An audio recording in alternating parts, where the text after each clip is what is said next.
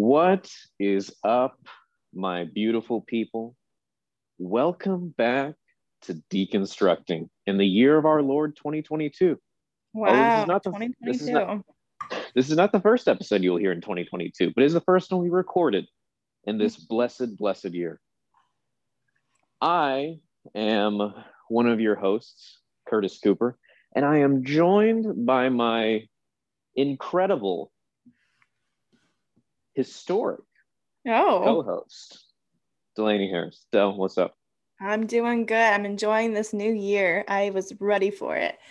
How are you? Oh, I am. I'm ready to christen the new year by talking about some spicy topics. Let's do it. Back to the And we- spicy topic. It's been a minute.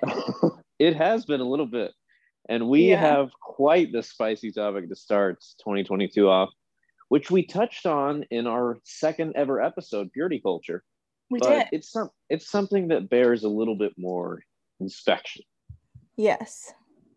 Del, today we are talking about premarital sex and the sanctity of marriage. Oh boy. I've got some strong opinions on this one. It'll be interesting. All right, so let's uh let's go back to like a little bit more classic deconstructing and start by me asking Del, what were you taught growing up about sex and marriage? So growing up, I was taught I was taught one thing by my parents and another thing by the church. So I'll talk talk about both. Ooh, I know. okay. My parents did an awesome job, especially my mom, who had like the sex ed talk. In fact, I don't think my dad ever had the sex ed talk with me. My mom, when she gave me like the talk, I was six, first of all. So I was like, Whoa. I know. talk, talk about trying to get it out of the way early and uh, being more preventative as opposed to reactionary. yes, I was young. And the reason I was so young is because I was asking.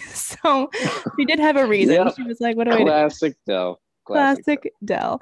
So um, when she told me, she waited a couple years after she told me to discuss premarital sex, and what she explained was that sex should be um, respected, but it is not just to be like a holy thing, which I think was very beneficial to me because Oh, yeah i grew up believing that sex was special but it wasn't this like thing that like if you didn't if like if you did it with somebody it wasn't like the end of the world it was Yeah. i felt safe talking to my parents about or my mom about Mm. And something i could like very, be very open about. And um so she never said it had to be like between a husband and a wife. It was always or, or even between a man and a woman. It was always between two people ideally who are in love she would say. But Hmm. at the end of the day um as long as you're safe about it and you are making the choice yourself she was cool with it. And so i was blessed in that aspect and i i am almost 25 and i am still a virgin. Oh, nice. so i know full disclosure um but uh even with that i didn't feel guilty about like having sex. That's not why i'm a virgin. And so like i to this day i don't think it's wrong. I just personally Hmm. have not. So that's how i was raised by my mom. The church however Oh, I the church. The church. So now when I say that I'm a virgin, I don't mean that like I am like a prude. I have done things. Oh, we're being- just we're just spilling all the tea today, Del. we are just spilling all the tea. Um, but I would say if I had if my first ever sexual experience had been um no, let me back up a little bit. If the church, and by the church I do mean the Seventh day Adventist church, Mhm. if if they had been open and supportive of embracing sexuality and embracing the to- topic of sex, I think that I wouldn't have um, been put in a lot of uncomfortable situations I was put in. Mm. And I think that a lot of the things that have happened to me sexually that were not consensual are a direct result of that teaching in the church. Like we'll delve into that later on today or another time. But I think Write that down. We're coming back to that. I'm gonna write it down. I have a notebook this time. I'm getting way ahead of myself. So Del has officially become the notebook haver of of the duo, and uh, she is by far exceeded me as a host now because I am still just throwing stuff out from my mind. all right, noted. I wrote it down. So um And you can literally say noted. Noted, literally, yes, I noted it.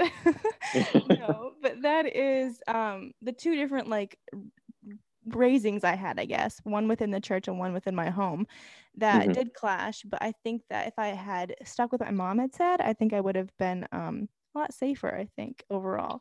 But that's my two cents on how I was raised. Um, how about you, Curtis? What were you taught growing up? Um, basically purity culture. Mm. From like all of the sources that I had immediate access to, be it like family or church. It was very like standard like um, in fifth grade i went to church school and they said well you shouldn't have it ever unless you're married mm. and safe sex was touched upon but the only way it was touched upon was hey you should be terrified of this because condoms can break and then you get someone pregnant and you shouldn't do it oh. and i'm like oof so like i don't even i was kind of like led astray in terms of like how protection even works or like how effective it is. Gotcha. Um, and so yeah, like um, you can go back and listen to the purity culture episode. I talk more about it there. Um, but yeah, I was not very educated in the ways of how sex even works and premarital sex was absolutely a non-starter and I did not believe it was morally okay for a good like 21 years of my life. Wow. And I remember I remember distinctly um I think I was I was either 20 or 21. Um you mentioned me you and one of our mutual friends are hanging out. And I forget how we got on this topic, but you were just like, yeah, like I I just don't believe the Bible says much about premarital sex. Mm. And me and my friend kind of looked at each other and we were like, huh, I disagree, but I don't have any specific texts that I can pull up to like overtly say like premarital sex is wrong. Oh, okay. Yeah. Um, but then later on, I did some research and some thinking myself about it. And I came to the same exact conclusion that you had come to when you were like six that uh, sex is um, absolutely a design by God. Because I believe that there is an intelligent being that designed us ultimately. And we are beautiful creations and sex is a part of that. Yeah. But I also don't think that divine law slash the way the universe is supposed to operate hinges on whether you have a piece of paper agreement with another individual to be their spouse or not. Right, right.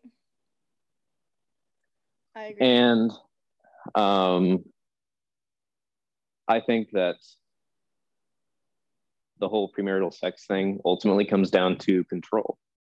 And let's kind of pivot into that conversation about how we feel about the church and its um, relationship with the idea of premarital sex.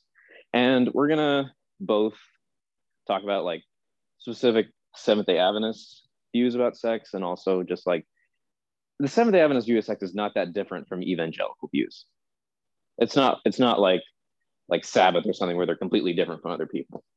Um, and I think that in some ways, Adventists are a little bit better about it than evangelicals because Adventists, at least like, at least pockets of Adventists are like, oh yeah, sex is absolutely ordained by God and it should be celebrated, but it should just be within marriage.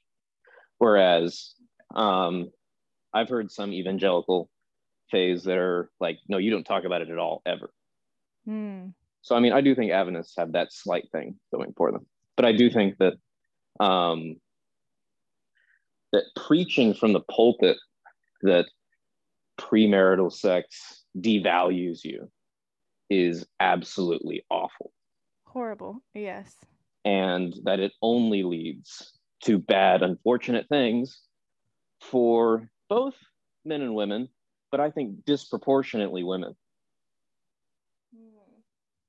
What are your thoughts, Go into that. Go into that. What do you mean by disproportionately women? Tell me about that. I like that, but tell me. Okay, so this is a this is a theme of the podcast now where like Del had this magical childhood where she um where you, where you were raised believing that men and women were completely equal and that's the way everybody should be raised. Mm.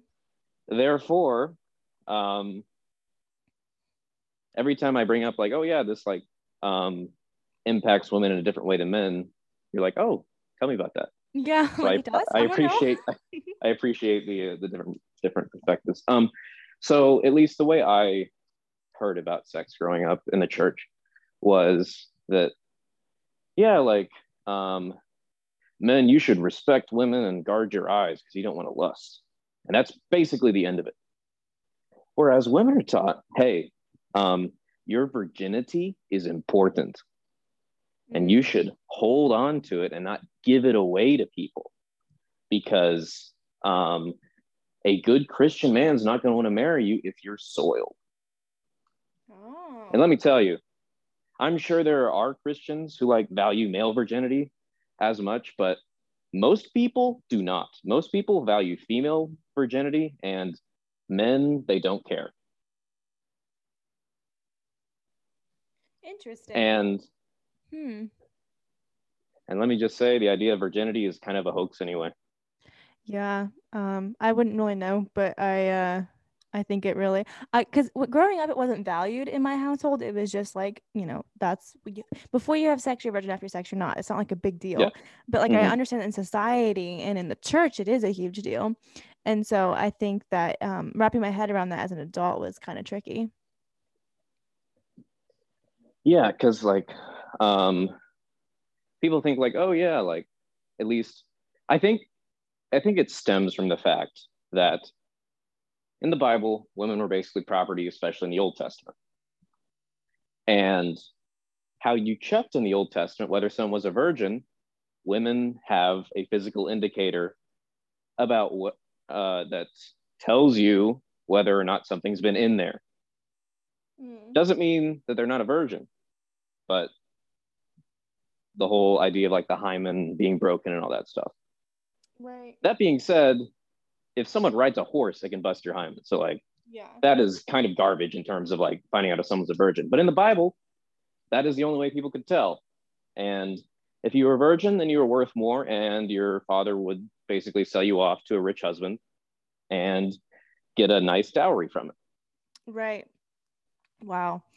And so yeah, that's why the Old Testament valued like virgins, basically.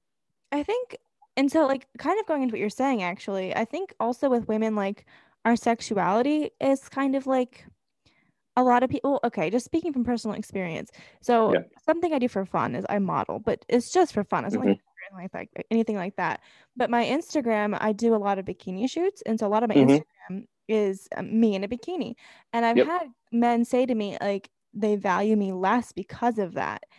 And I have to like wonder if they were on their Instagram and like say swim trunks or just something similar, would their value go down too, or is it because I'm a female?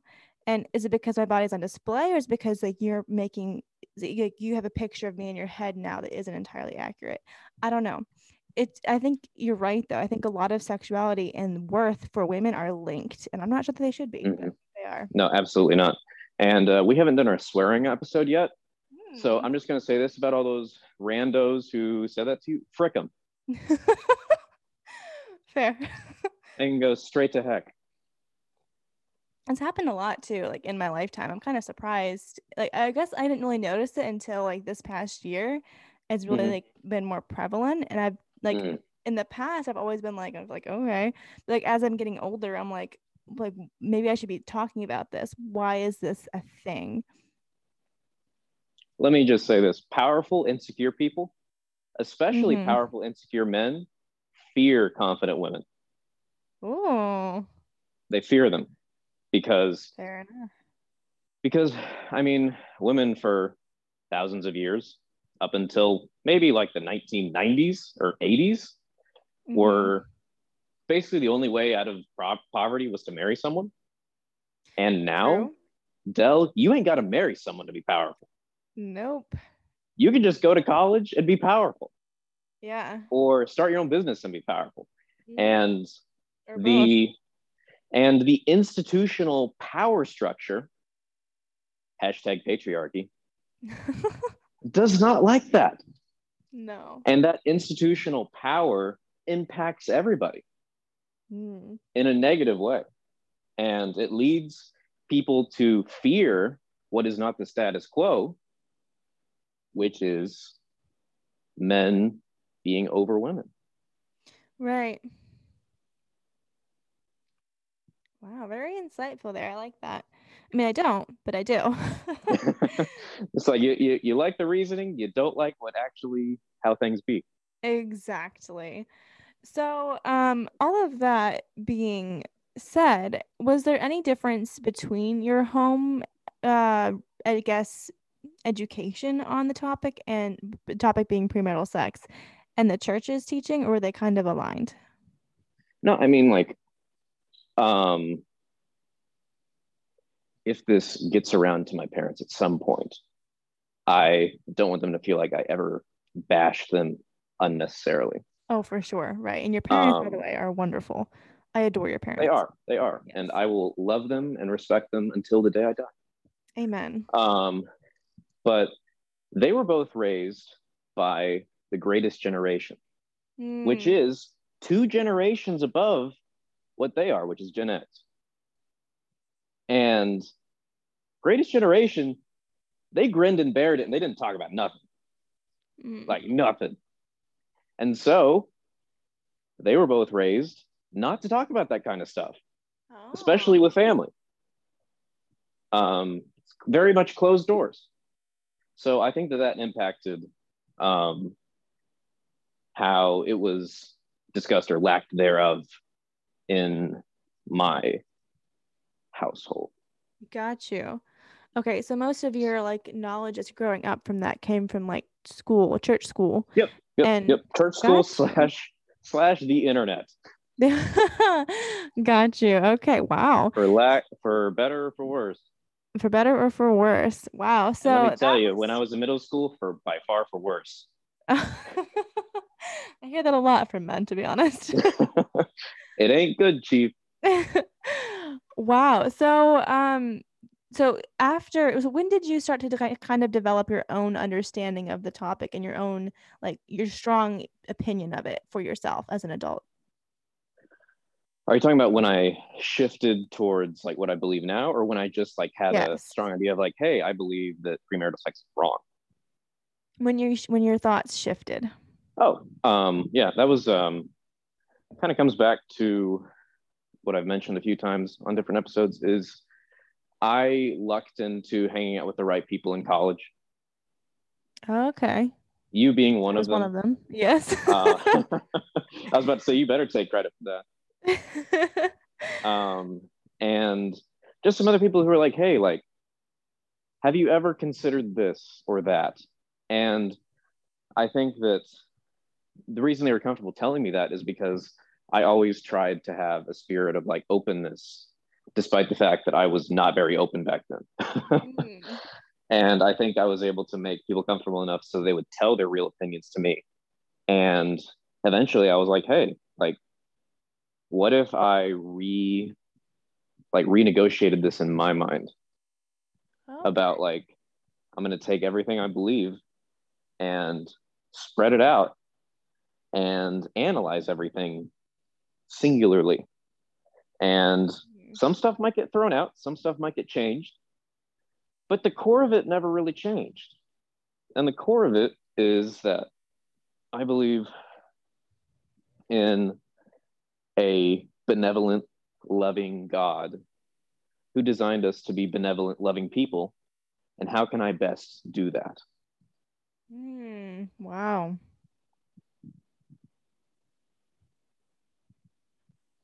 So yeah, did that did that answer your question? It did. Yes. Um that's wow, I like that.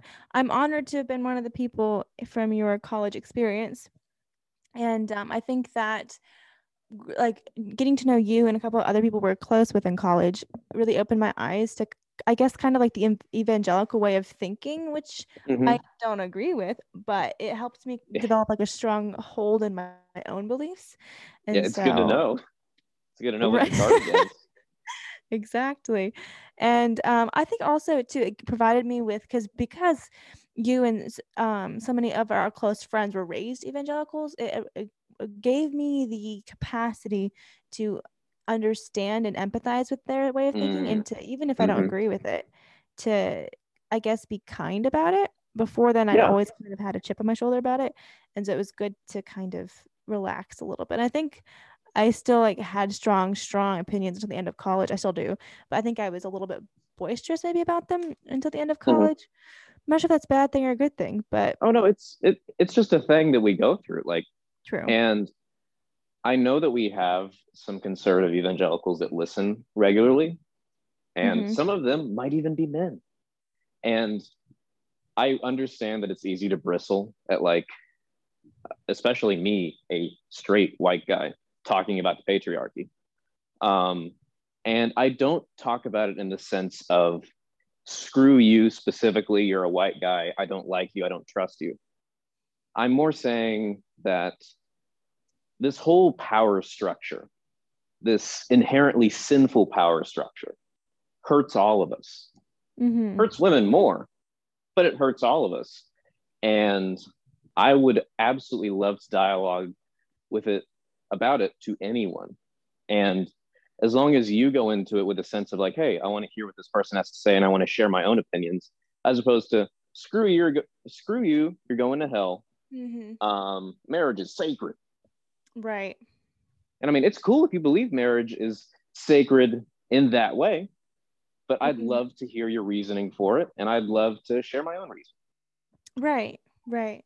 And I think too, like I have a lot of value in marriage, but I don't think that necessarily sex and marriage should be so intertwined that we can't separate them at all. Mm. Unpack that. Well, I think especially growing up around the Seventh Day Adventist Church or even just in evangelical religious views, I think a lot of the time it was, you know, marriage. Once you get married, you can have sex. Like that's like the benefit of getting married. And I think a exactly. lot. Of, yeah i think a lot of the time especially like as teenagers when we're becoming aware of our sexual drive and our sexual desires we, we think oh that means you're touching yourself exactly. when you start touching yourself you're like huh wonder if i had another person to do this mm, right some of us are in elementary school though so but when, when we get it happens it happens. it happens when we get to that coming point. soon masturbation with Del and Curtis. It is a future a future topic we want to touch on, but uh, no pun intended. God, okay. oh, anyway, that is, that is incredible. Uh, you should have just rolled with it. pun very much intended. well, what was I even talking about? Um, um you you were talking about uh, marriage and its relationship to sex and right. unpacking. So I think like in high school, especially when we were like discussing like in groups, uh, boys and girls mixed groups, and separately. Sometimes they would separate us for like that th- those talks in church. Yeah, I remember that. Yeah, just like all right, let's let's let's separate the boys and girls. Oh my! And we're gonna tell we're gonna tell the ladies about what's happening with them, and we're talking we're gonna shame the boys into never masturbating. Right? Oh my goodness. Hashtag didn't work. for anybody ever. like, why do they even do it? They, they know too. They went through the same thing we did. exactly. Like, how are you gonna look me in the eye and tell me that like God doesn't want me to do that when all of you do it all the time? Exactly. Oh my goodness. I cannot wait to delve into that topic. But for for now, um, when we were all be, like going through the church, the church school and the education where we we're taught um, that once you get married, you can have sex, but until you get married, you can't have sex. And to the point then to all of us in high school where, gee, I got to get married so I can have sex. And then yep. we have this. 100%. Twist, yeah, we have this twisted view of, well, who who's going to be my future sexual partner? Which sex is great. Like, don't get me wrong. And finding a good sexual partner is great. And if your spouse is a great sexual partner, awesome but you you selecting the person you're going to spend the, the rest of your life with or even just the next couple of years because most marriages don't last but ouch she speaks the truth i do speak the truth but finding that that person you're going to like sign your life away to Mhm. because they're our good sexual match is probably not the number one focus we should have. It probably should be more, you know, this person is gonna, I'm gonna be legally bound to them. So let's talk about that. Let's not talk about I need to have sex. I need to legally bind myself to someone. Like what? No, no. I think that those two should not mix so much. Um, I think that Also, uh, can I add something real quick? Yes, Hold go that for it. Don't forget the thought. I won't forget the thought. Um, if one of you or both of you entering into a marriage agreement is a virgin, you have no idea if you're a sexual match or not. right. Like, no idea. Like, there are plenty of cute, pretty people who are awful sexual matches for each other. right. Sexual chemistry is just another category of chemistry that I think is very important to consider. Right. Mm-hmm. And the truth is, too, when it comes to um, chemistry as a whole, it's not like, like what you said. It's not always going to be there right off the bat. Sometimes you have to develop that and build it.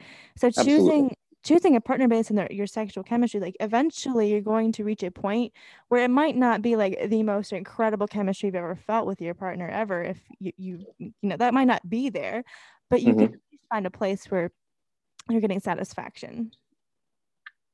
So Oh, delving back into um, the separation of the two, though, um, I think actually I finished my thought.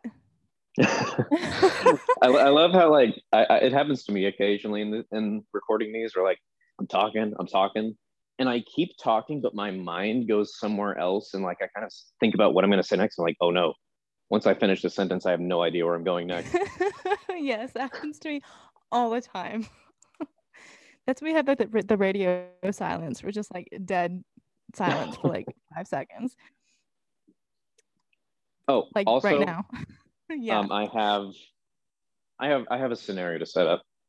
Ooh, hit me with it. Stop me if I've used this before, Del, on this podcast. I don't think I have. Okay. Um, and I'm probably going to repeat this when we talk about masturbation, but hopefully we talk about it long and long enough of a ways away, like maybe a month, where everybody forgets about this story, Hopefully. so that I can say it again.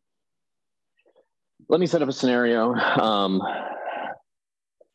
let's say that two people, male, female, are going to get married, both Christian. Um, and let's say that they're both virgins. Okay. And now this is working off generalizations. So we got to say that at the beginning because not everybody has these experiences. But I'm talking about specifically what I've observed with how standard conservative evangelical believe, people believe about sex and their practices. The guy has definitely masturbated before. Because I mean, because I mean, yeah, that's just how that goes.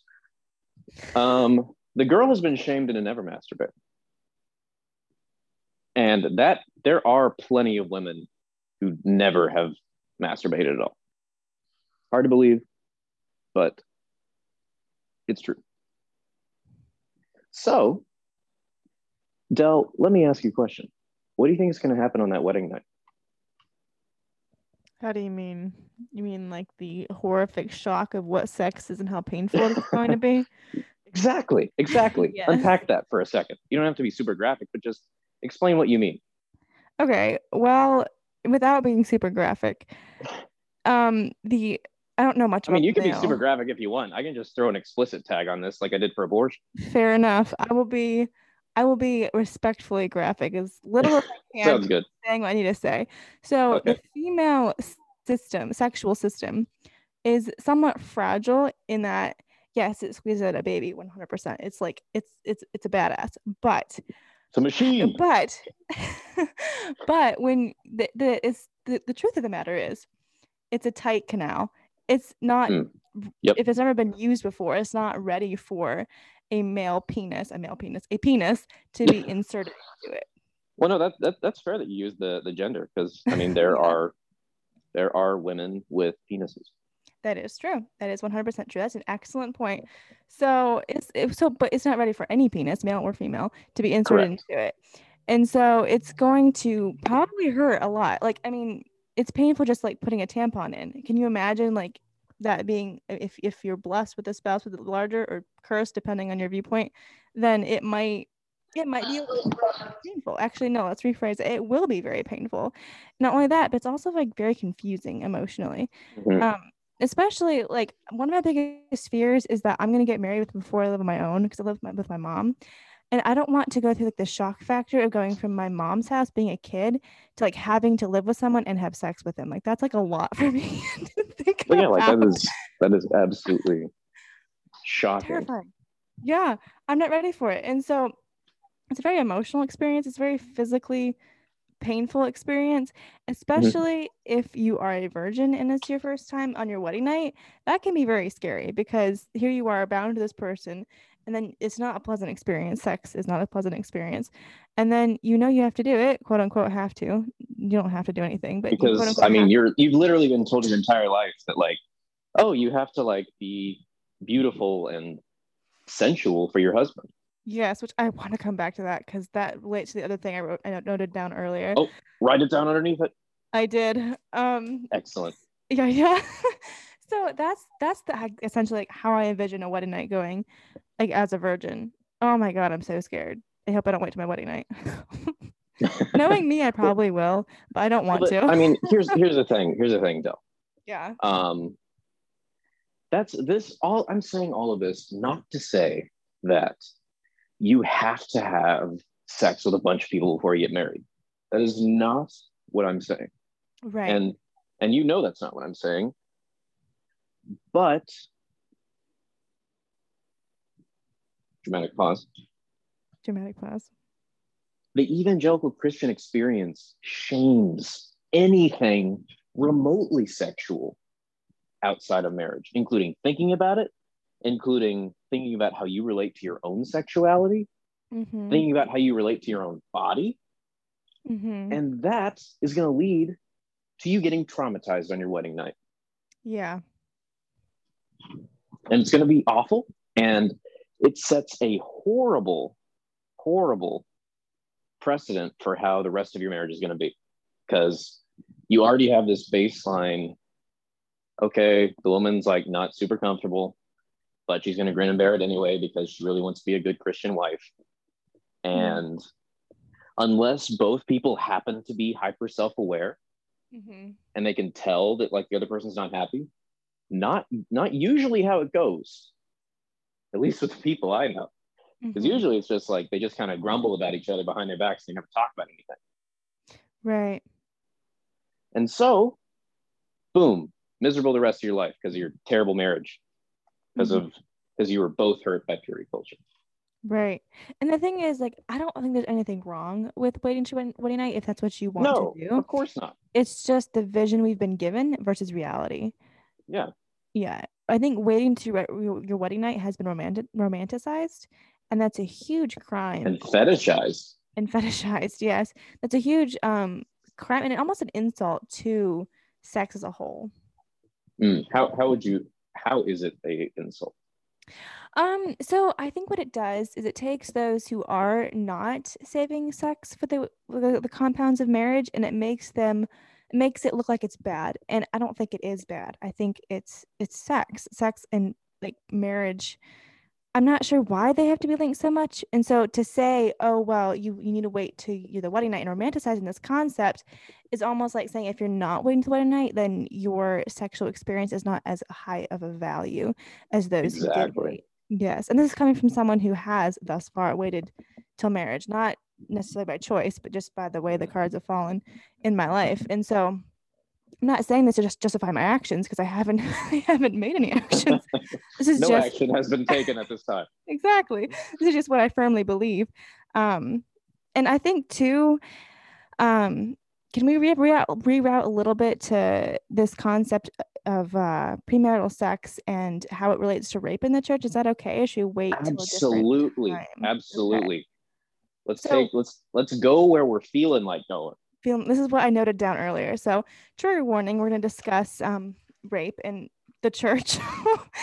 um, so something I have been talking a lot with actually with the local pastor, and he is very much so adamant that the church has done damage when it comes to a lot of the teachings that we've put forward about correct Yes, and about he he very much values I guess like the eternal goal of us of, of humans, which is he believes to love one another. And mm-hmm. what we've done is we focus, hyper focus on things that just don't matter. And Ooh. I think that we've we've d- done so much focus on sex in the church. Um, one of my early relationships as a young adult was with a um, individual who was misusing sex and uh, a woman's role to make me do things for him that I d- didn't want to do. And An so, abuser. I'm sorry? An abuser. An abuser, yeah. yes, exactly.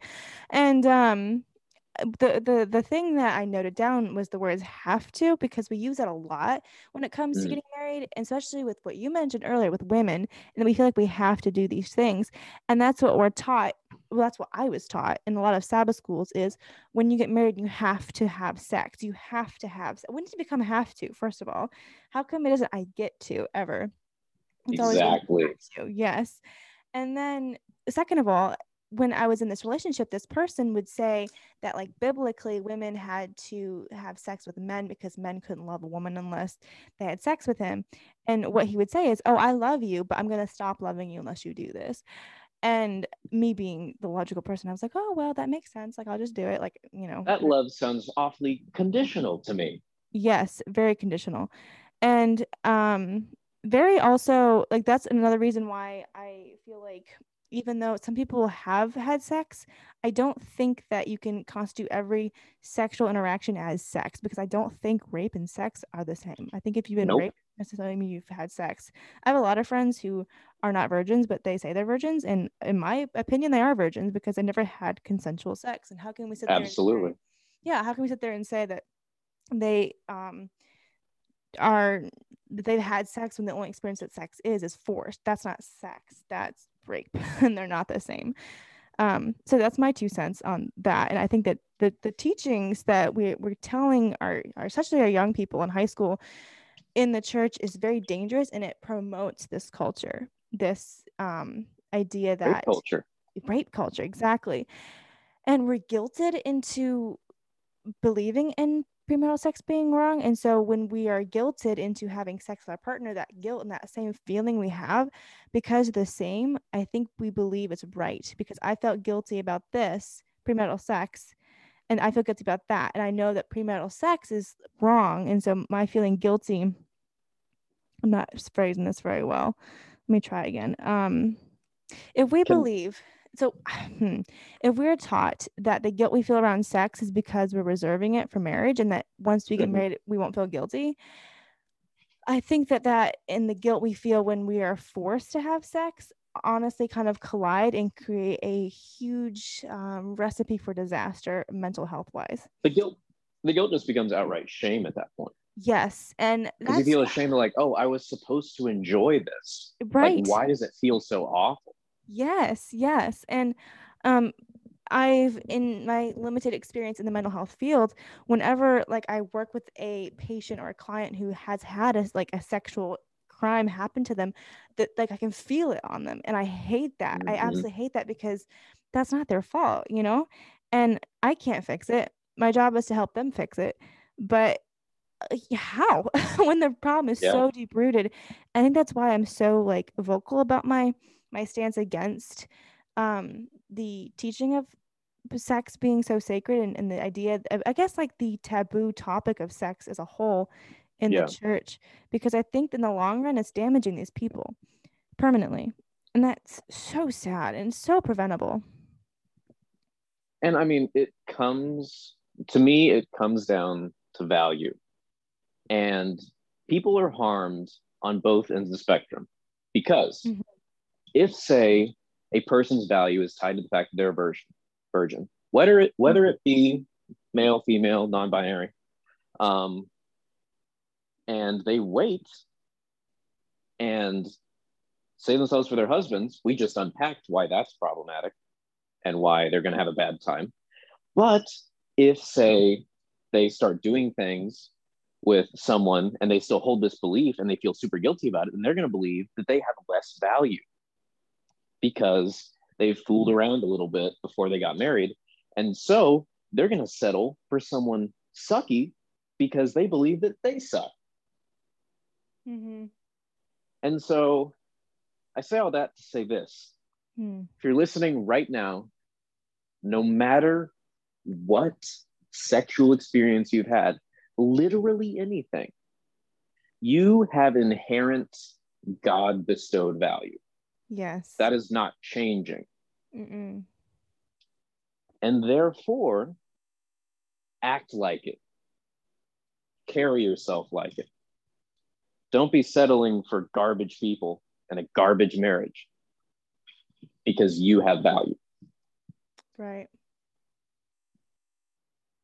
Well said. Thank you. Mm-hmm.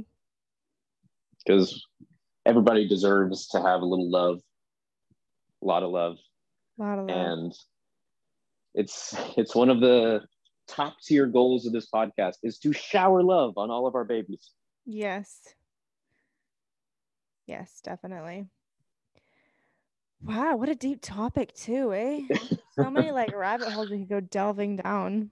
Yep, yep, yep. What what other thoughts do you have about uh, premarital sex, though? Um, so let me ask you, in your own research, and not that we know the Bible back like cover to cover, because I'm sure We ain't theologians. we ain't theologians.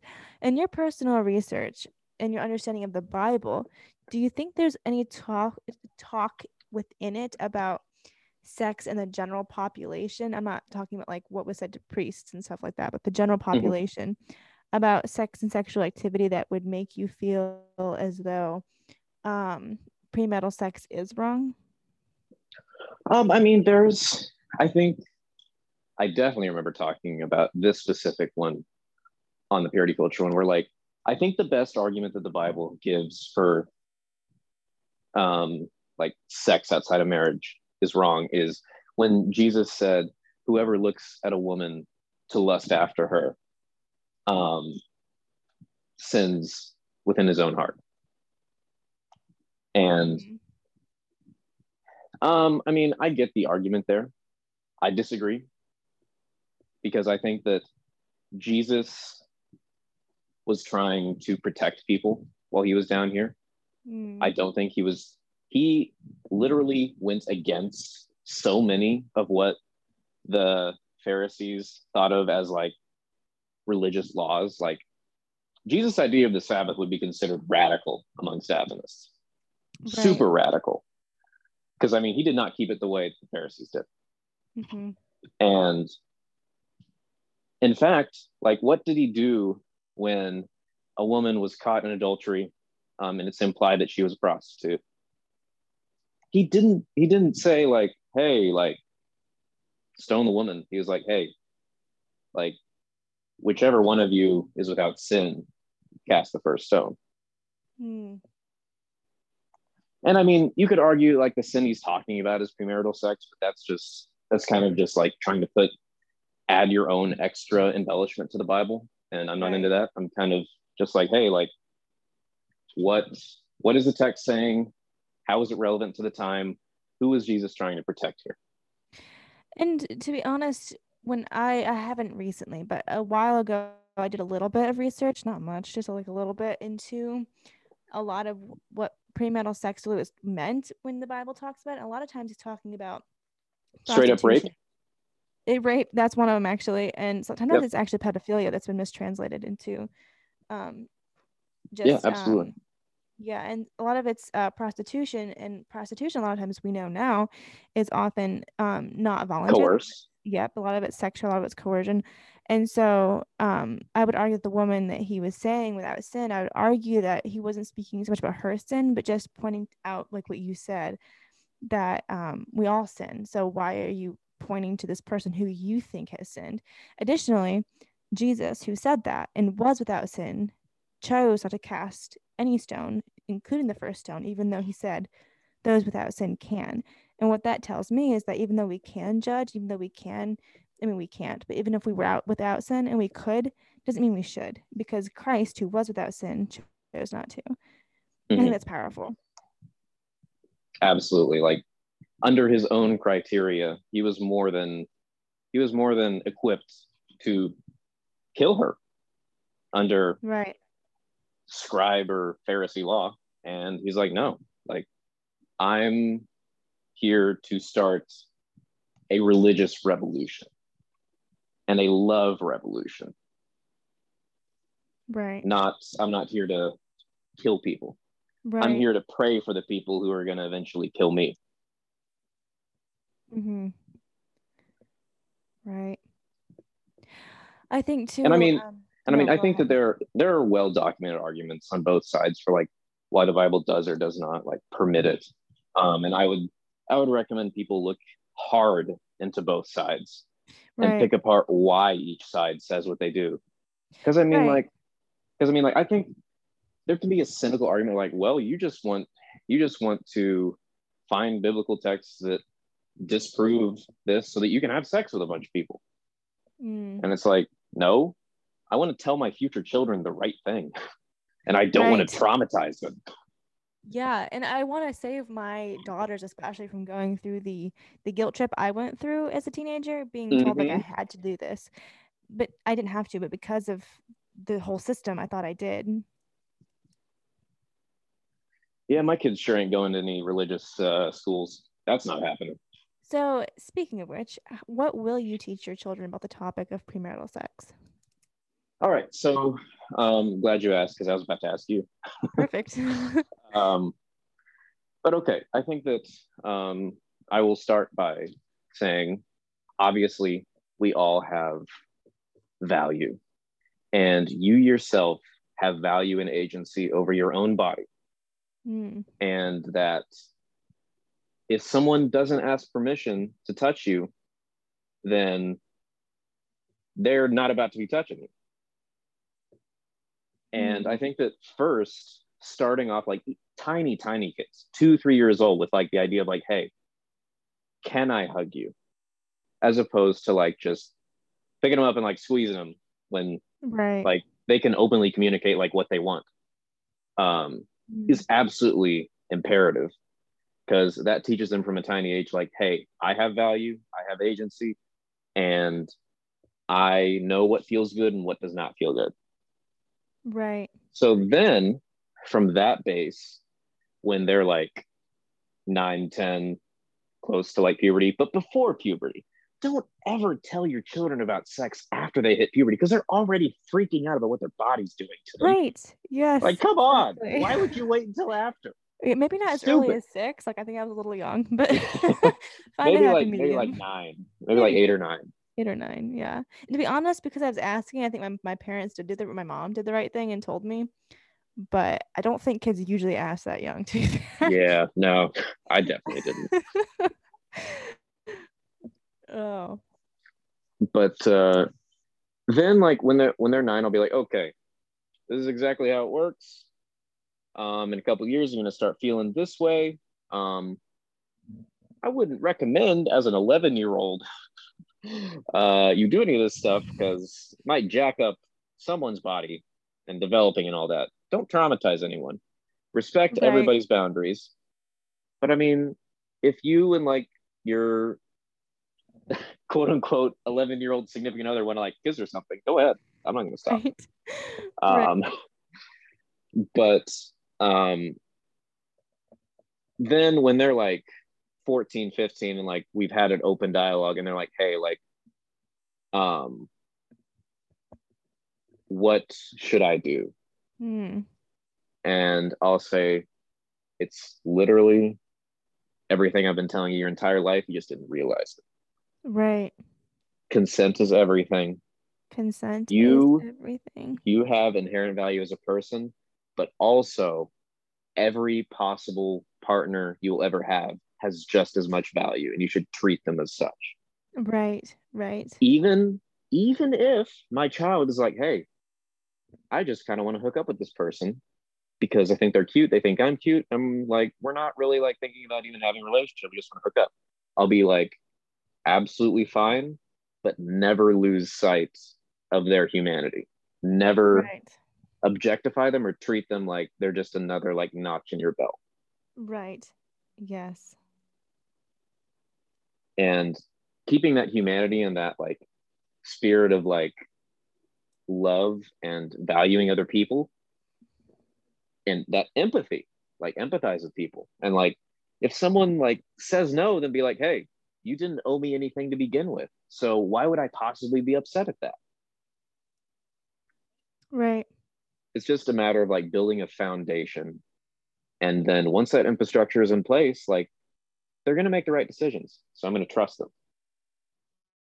Mm-hmm. Del what are your thoughts how would you do it how would i raise my kids yeah how you raise them children's uh, well in the area of premarital sex i think i will do actually very similar to what my mom did um, well, first and foremost, they will not be going to an evangelical Christian school. Absolutely. Yes, true that. Oh my goodness, never, never, ever, ever. Um, but I will be I will be training them. I think some of what my mom taught me in that sex is um it's a connection, it's a chemical connection. So to respect it, but not to demonize it and not to make it this this thing that it's um mm-hmm almost so scary that we only are like willing to have it within marriage. I think that's I think if you wait, that's wonderful. I think if you don't wait, that's also wonderful. Mm-hmm. And I mm-hmm. think I will teach my kids that and to make the choice that they want to make, not that they feel pressured to make.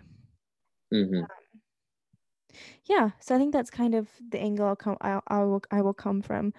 Um, I think I'll spend a lot more time teaching them how to uh, like identify red flags in people's characters yeah i'm teaching about the scariness of sex because i wish i'd taught been taught that in sabbath school or church school or sunday school whatever i wish i'd been taught that how to how to suss out unsafe people how to suss out unsafe people yes that's so important and i think that we need to focus on that because at the end of the day to um sex is special absolutely it's a chemical thing in our brain it's, it's a wonderful thing however mental health is also really important. And if we allow ourselves to be in mm. abusive relationships, we could screw ourselves up for eternity, and that's scary. Absolutely, and like, and like, don't take this as saying that we're belittling like the power of sex. Sex is incredibly powerful, and like attraction is powerful, and mm-hmm. it's literally like the chemicals of our body like magnetizing with each other. Right. And that is a super big thing that's not to be taken like flippantly. Right. Because like I mean, sex can destroy you. Yes, absolutely. And so I would say that um, if you have a problem with sex, go see a therapist, please. Yes. Don't go hurt someone. Um, and right, and go see a therapist who specializes in it because um, yes, there's a lot of scary therapists out there. no, th- don't don't see your pastor and call it a therapist. Okay, no. don't do that. No, unless they are a licensed therapist, don't talk to them about that. No, you can talk to them about like, oh yeah, like I was wondering what this meant, what First John whatever meant. Yeah, you can talk to them about that, but like, yeah, don't don't come to them with your sexual problems. Probably not a good idea. And I'm sure some of you have noticed that we haven't mentioned pornography.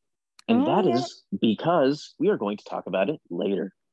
Yeah, later in a different episode, not later today. But long story short, we have really complex feelings about it. And we're going to unpack them all at some point. And we're going to have a completely separate masturbation one as well. Because believe it or not, those things are completely separate. Completely separate. I think, was it the pornography one we're thinking about having a panel for? Oh, we're gonna have some special guests to talk about Ooh. the uh, the dirty films. Okay, sounds good. But uh, Del, I think that was an excellent, excellent unpacking of yes premarital sex. I got a little fired up a couple of times. So yes, you did, and I, I love did. it. I'm glad. I'm glad because I'll uh, when I listen to this back, which I never have. I never listen to the episodes. I'm too nervous. I hate listening to my own voice. Never gonna happen. See, I like my own voice. It's not so much that. Sometimes I say things. I'm like, oh, oh, you just had that. Why, why'd you like, say? Oh, that? that's a little problematic. a little problematic, but we're all growing. We're all learning. So um, we'll see how I feel what, what I said. What if someone listens to like episode like one or two and like we say something problematic and they're like, you cancel? I cancel complete. The thing is, too, there's one episode, I can't remember which episode it was, where I was saying something, and at the end of my sentence, I was like, oh my God, that's terrible. Like, I can't think that. Was it a was it abortion? What- it might have been. No, it was cloning. And at the end of it, Ah, at the end of it, I, I said that. I was like, ah, that's really bad. I can't, no, I can't stand behind that thought. I'm to well, have to well, reevaluate well, my in the life. in the cloning one, like I remember you went through like a whole character progression where like you start by saying, Yeah, I don't I don't think a clone would have a soul. And then in the end you're like, Oh actually, yeah, they would. Yeah, because like my logic behind it was so messed up. And I was like, oh, like I believe that? Oh, I don't like that. Hey, that just means life. that just means that we're both that we're both constantly searching ourselves Constantly and searching. willing to change. And it's been like what three or four times now where you've called me out on something like, "Hey, can you like explain this better? Because like this sounds weird." And I'm like, "Oh, turns out I actually didn't believe that." Thank you. Right. Yes. And uh, sometimes I can tell like how something is being said, and like I know you enough to be like, yeah, he doesn't think that. Let me help him clarify. Yeah, uh, I appreciate that. Always helping each other out. I like it. But uh, yes, this has been a wonderful, wonderful episode. Yes. Um, it's been great. I will say this: um, be safe in everyone's endeavors in terms of Mhm. uh, sex, because I mean, we got the Rona out there. Um, we got various other diseases that can happen. So stay protected Stay protected. Yes. and stay ethical, for goodness sakes. Yes. I will find you and smack you myself. Yes. Ethical, safe, and I would say intentional. Yes, intentional. Like Mhm. always be present within yourself, especially when you're having sex. Oh yeah, that's so important. Because A, you're going to enjoy it more if you're Mhm. present. And B, you're going to be like, hey, how can I pay attention to my partner's needs? Right. Exactly. You know, we, we've talked about sex so much, though, that we haven't actually talked about like our opinions of like, hey, how do you actually sex? How do you mean? Like what defines sex? Like, like our own, our own like, um, our own sexual like beliefs in the way of like, hey, so like, how do you be a good partner? In the oh, bedroom. that's a great topic. Write it down, write it down, write it down. I'm writing it down now. Especially, Excellent. I feel like the more this podcast goes on, the more we're comfortable talking about this kind of thing on Absolutely. the air. Yeah. So yeah. We'll, we'll, we'll see about um, that one. yes. What was the topic again? I've already forgotten. Uh, our our own sexual. Um, let's see. Um, I guess just um, best sexual practices.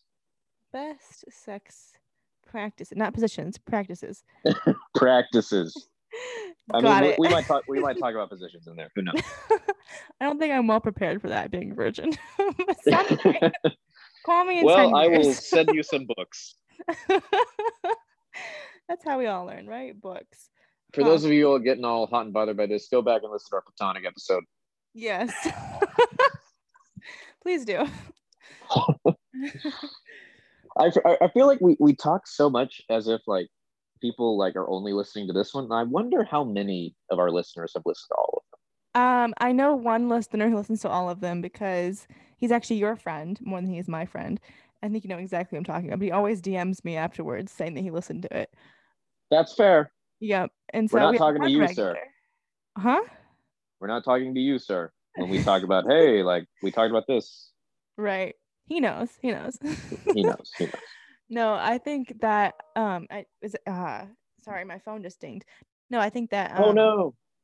I know. Hopefully you couldn't hear that. Can you could you get well, could you Curtis hear my dog snoring throughout that episode? No, I, I couldn't hear the dog. I didn't think you could because it was quiet, but she was like right next to the mic, so I was a little nervous.